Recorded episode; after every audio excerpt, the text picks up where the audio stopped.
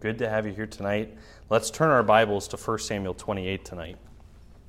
1 Samuel 28, as we continue through the life of David.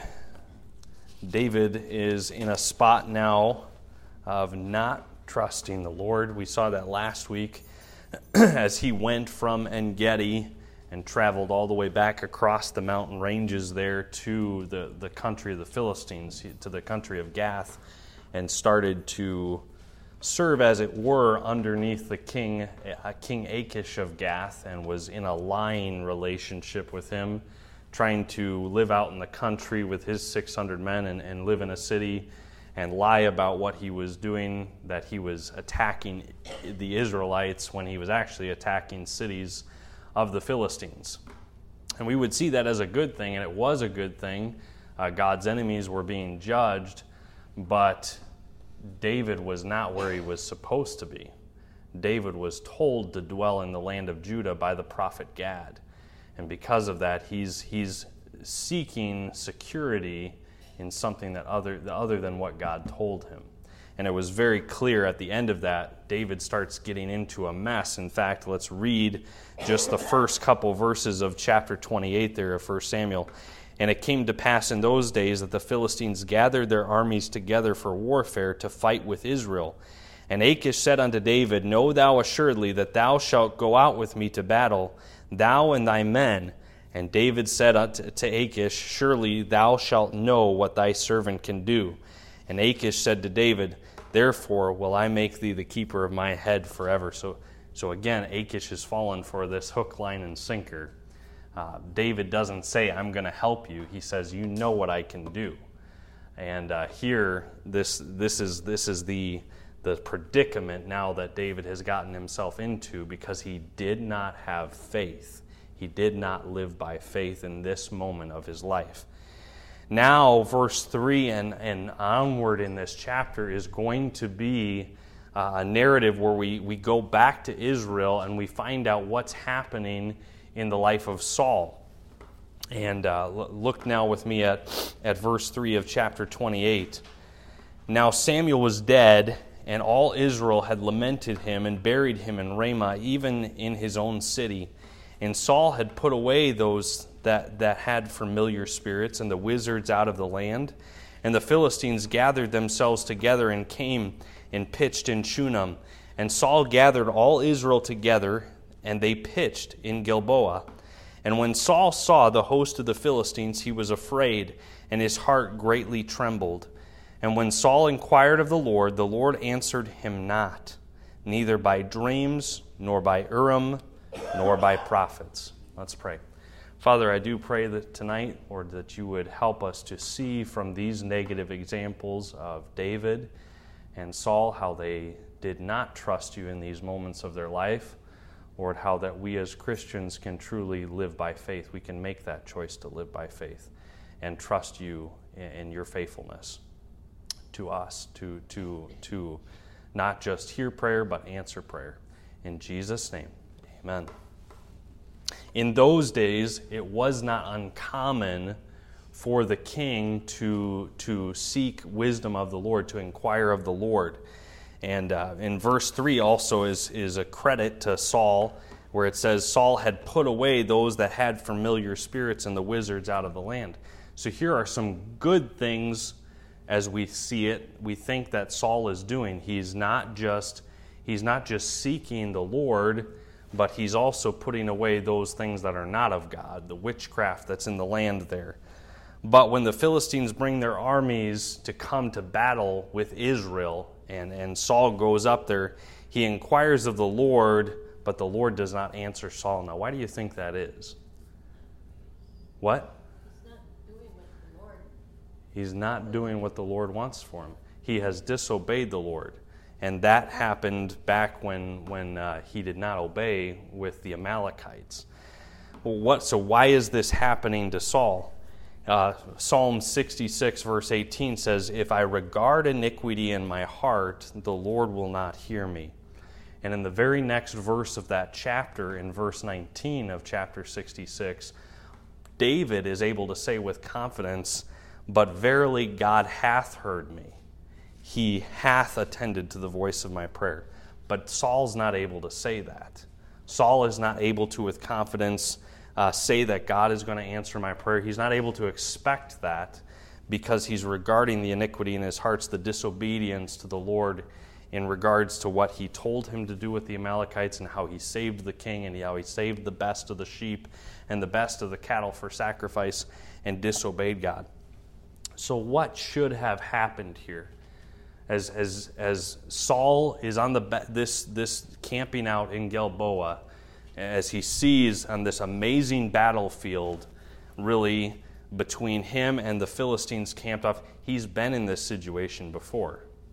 And, and there was a, a young man that came up and said, Is there not a cause? And, and he's, he's been in this situation camped across from the Philistines before. And he goes to the Lord, and the Lord doesn't hear him. What should have happened? And I'm just going to give us an example of another leader in the Bible who needed clarity in this moment, but there was sin in the way. And so ta- uh, take a look at with me, if you can turn over to Daniel chapter 9. Daniel chapter 9. It was a leader that had sin in the way, and it wasn't necessarily his own sin, uh, but his sin and the sin of the people that he claims. And, and, da- and Daniel needed clarity for what was happening in his day when the Israelites were rebelling against God and they were taken into captivity. Lord, what is happening here? And you look down at verse 3 of Daniel chapter 9, and it says, and I set my face unto the Lord God to seek by prayer and supplications with fasting and sackcloth and ashes. In those days, sackcloth and ashes was a way to show humility before God. Do you see Saul doing that at all? Is there any humility shown there? No, it's, it, this is a totally different response. Verse 4 And I prayed unto the Lord my God and made my confession and said, O Lord, the great and dreadful God, keeping the covenant and mercy to them that love him and to them that keep his commandments. I, I find it interesting. I'm just going to bring this out because we talked about this the last several Sundays. I find it interesting that Old Testament Christians had the same focus as New Testament Christians should have today. It says at the end of verse 4 the, the covenant and mercy to them that love him and to them that keep his commandments. Our goal is to perfectly love God and to keep his commandments. Verse 5 We have sinned and have committed iniquity and have done wickedly and have rebelled, even by departing from the precepts and from thy judgment, thy judgments. Neither have we hearkened unto thy servants the prophets which spake in the name in the name of to our kings, our princes, and our fathers, and to all the people of the land. O Lord, righteousness belongeth unto thee. Now look down at verse 9 with me. To the Lord our God belong mercies and forgiveness, though we have rebelled against him. Neither have we obeyed the voice of the Lord our God to walk in his laws, which he set before us by his servants, the, the prophets. Yea, all Israel have, tra- have transgressed against thy law even by departing, that they might not obey thy voice. Even the curse is poured out upon us, and the oath that is written in the law of Moses, the servant of God, because we have sinned against him. Now look down to verse 20. And whilst I was speaking and praying and confessing my sin, notice he's not just confessing the sin of the people, my sin and the sin of my people Israel and presenting my supplication before the Lord my God for the holy mountain of my God. Yea, whilst I was speaking in prayer, even the man Gabriel, whom I had seen in the vision at the beginning, be, being caused to fly swiftly, touched me about the same time of the evening oblation. And he informed me and talked with me and said, O Daniel, I am now come forth to give thee skill and understanding. At the beginning of thy supplications, the commandment came forth. I'm going to stop there. Notice what Gabriel says to him. When you started praying, the command for me to come came forth. What, did, what was the start of, of his prayer? Confession. It was saying, God, me and my people, we've sinned against you There needs to be a humbling, and it starts with me. And that's what he's saying here. And, and that response was a response in a faith to God that God was going to hear and that God was going to answer him. Now let's turn back to 1 Samuel chapter 28. That is not the response that we see coming from Saul. Saul is, is, is not, he, when, when he does not hear God, his response is not one of faith in the faithfulness of God. It's not one that banks on an answer from God. It's not one that confesses and gets desperate before God. Instead, he does this. Look at, at 1 Samuel 28 and verse 7. Then said Saul unto his servants, Seek me a woman that hath a familiar spirit that I may go to her and inquire of her. And his servant said, unto, uh, said to him, Behold, there is a woman that hath a familiar spirit in, at Endor. And Saul disguised himself and put on other raiment, and he went, and two men with him. And they came to the woman by night, and he said, I pray thee, divine unto me the familiar spirit, and bring me up, uh, bring me him up, whom I shall name unto thee. And the woman said unto him, Behold, thou knowest what Saul hath done, how, that he, how he hath cut off those that have familiar spirits and the wizards out of the land. Wherefore then layest thou a snare for my life, to cause me to die? And Saul sware unto her by the Lord, saying, As the Lord liveth, there shall no punishment happen to thee for this thing. Then said the woman, Whom shall I bring up unto thee? And he said, Bring me up Samuel. And when the woman saw Samuel, she cried with a loud voice. And the woman spake unto Saul, saying, Why hast thou, de- uh, the woman spake unto Saul, saying, Why hast thou deceived me, for thou art Saul? So, in this longer part of the narrative, Saul decides to go to, to really uh, a witch and, and, asks her to, to bring up Samuel. And uh, However, the witch is scared to do this thing because of what Saul has done. He's given a command that this all is to stop in the land of Israel. And I, th- I find it interesting that in this passage that Saul, she didn't know it was Saul at that point, but he, he makes an oath to, uh, with the Lord uh, saying, There's not going to be any harm coming to you. And he, and he uses the name of the Lord, and it's not even the, the Lord that he's serving at this point. And really, the, the question still uh, is begged then is this truly Samuel that's coming up? Is this truly Samuel that's going to come up and talk to Saul, or is this just the trickery of a witch here that's, that's talking to Saul? What is God doing here? If, if this is truly Samuel uh, then God is not condoning witchcraft. God is not condoning something. What, what is her response here? Look at verse 12. And when the woman saw Samuel, she cried with a loud voice. This was not something that was supposed to happen. She was scared out of her wits. She was surprised. And I don't know if that's because she was used to tricking people into thinking that they were talking to people or because it was just a, a, a sight. But this was something that she was not expecting. She was surprised. And so, God here, I believe, is bringing, He's the one bringing up Samuel. He's not condoning witchcraft or the seeing of a psychic or anything like that. I believe it's God allowing this, you, working in this, these unusual circumstances to bring up Samuel to, to give to Saul one last message of judgment. So look with me at verse 13 as we see that happen. And the king said to her, Be not afraid, for what sawest thou? And the woman said unto Saul, I saw gods ascending out of the earth. And he said unto her, What form is he of? And she said, An old man cometh up. Notice that. That's another reason I would believe that she's not the one bringing him up. This, this man's coming up. I'm, I'm just seeing this.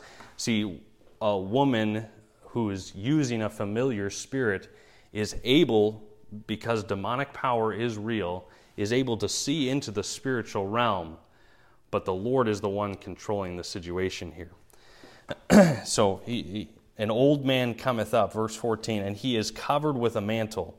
And Saul perceived that it was Samuel, and he stooped with his face to the ground and bowed himself. And Samuel said to Saul, Why hast thou disquieted me to bring me up? And Saul answered, I am sore distressed, for the Philistines make war against me, and God is departed from me, and answereth me no more, neither by prophets nor by dreams. Therefore I have called thee, that thou mayest know, uh, make known unto me what I shall do. And really, now, here in these next few verses, really in the next four verses, there are going to be four things that Samuel uh, declares to Saul as a final judgment on his life, really a message of doom. This is not going to be a good thing for Saul. Verse 16 Then said Samuel, Wherefore then dost thou ask of me, seeing the Lord is departed from thee and is become thine enemy? And the Lord hath done to him as he spake by me.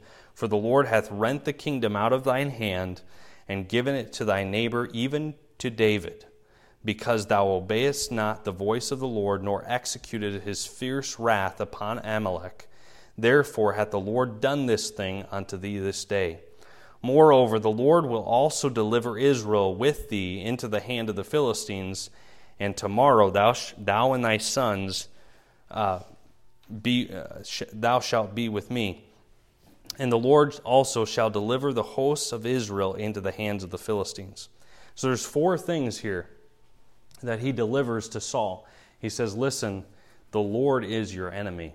The Lord is your enemy. Why are you coming to me? That's at the end of verse 16. The Lord is departed from thee and is become thine enemy. Why are you coming to me when you already know God is your enemy? He hasn't spoken to you, and you think He's going to speak through me to you. There's a problem here between you and God that needs to be solved this way. Uh, second thing that he says to him is at the end of verse 17 For the Lord hath rent the kingdom out of thine hand and given it to, uh, it to thy neighbor, even to David. Now, Saul already knew this. We've seen Saul already communicate this to David in conversations that they've had where he says, Surely you're going to be the king of Israel, David. You know, I, I, and, and here Samuel has never told that to Saul, but now he flat out tells him, The kingdom is, is, is, is being rent from your hands exactly how I, I prophesied it, and it's going to be given to David. The last two things happen in verse 19, and they happen together. He said that, uh, that the Philistines are going to overrun Israel. They're going to they're gonna, they're gonna take uh, the, the Lord is going to deliver Israel with thee into the hand of the Philistines. And then the last thing, the fourth thing that he tells them is that you and your sons are going to be with me. You and your sons are going to die in this battle. It's a semi joyful thing, and it's a semi, it's a very, very sad thing. Okay, why do I say it's joyful? Throughout Saul's life, as we've been progressing through the book of 1 Samuel, I've tried to make very careful note of pointing out to you where Saul's heart does turn towards God. Is Saul really a believer in the one true God? Here, I believe, with Samuel's words, we can know that, that uh, with, with very certain fact that, that he's going to be in heaven, but that his life, really at the end of his life, when he was searching for David every single day, was useless to the Lord because he chose that, that route of hate and, and did not believe God. He was not living by faith. But it's a very sad thing because now this, this message of judgment is saying, You're not going to last, and your sons are not going to last. Uh, this, is the, this is the battle that where you and your sons are going to die, and, and David will take over. And so Saul is in great turmoil here he, the rest of the chapter goes on then to, to talk about how this witch, this, this lady, tries to offer him some food. He refuses it. She tries to offer him some food again. He finally takes some nourishment, but then he has to go on his way. And, it, and the chapter ends in, in Saul's turmoil. And, and Saul is not doing well at this point, and it's because Saul is not living by faith he's not, David is not living by faith at this point. So these two men uh, who were greatly used of God. Saul was greatly used of God. You go back and you find the battles that he won and he gave God glory for. David was used by God. At this point in both of their lives, they're not living by faith. Romans 1:17 says, "For therein is the righteousness of God revealed from faith to faith, as it is written, the just shall live by faith." So it's very easy for us to talk about two men who in you know the same points of their life they are not living by faith, but what we need to do is learn from these negative happenings in their lives and make the choice towards God that we're going to live by faith. but God doesn't just leave us hanging and just say, hey, live by faith. You know, you don't have any help from me. That's not what God says. We're going to look one last place tonight. I want you to turn to the book of Luke, Luke chapter 7, and I want us to examine one last man's life. Someone who had every reason to trust God, someone who had every reason to have faith in God and yet he still doubted at one point in his life. That man is the man John the Baptist. Had every reason to have the forerunner of Christ, still had doubt. And I want you to notice as we walk through these, these four verses, notice not just the doubt, but notice Christ's response to the doubt and what he did for John the Baptist. Luke chapter 7 and verse 19. And John, calling unto him two of his disciples, sent them to Jesus, saying, Art thou he that should come, or look we for another? When the men were come unto him, they said, John Baptist hath sent us unto thee, saying, Art thou he that should come, or look we for another? And in the same hour, he, that's Jesus, cured many of their infirmities and plagues and of evil spirits and unto, the, unto many that were blind he gave sight. And Jesus answering said unto them, Go your way, and tell John what things ye have seen and heard, how that the blind see, and the lame walk, and the lepers are cleansed, and the deaf hear, and the dead are raised, and the poor, uh, to the poor the gospel is preached. John the Baptist, even, when his faith failed, what did Jesus do? he encouraged his faith. And that's exactly what's going to happen in yours and my life. When our faith is sagging, as it were, Jesus Christ, the Heavenly Father, is going to come alongside and strengthen our faith. That's how we live a life toward God by faith. Uh, may it be that our life is characterized, and we, we learn from these two negative examples to be able to say, God, I'm making the choice to live by faith today. And may, may, may our lives be characterized then as ones who have faith towards God. Not, not getting into these certain circumstances that, that David and Saul find themselves in. What it starts with is if you're not hearing from God, if it seems like everything's going quiet, maybe turn to heaven and say, Father, I think I think something's wrong, and it probably starts right here. There's probably something here that needs needs fixing, and uh, I don't know how to fix it. And so let humility be your song. Let humility be your prayer, and God will answer. God will bless as we live by faith. Let's pray, and then we'll go to prayer here together.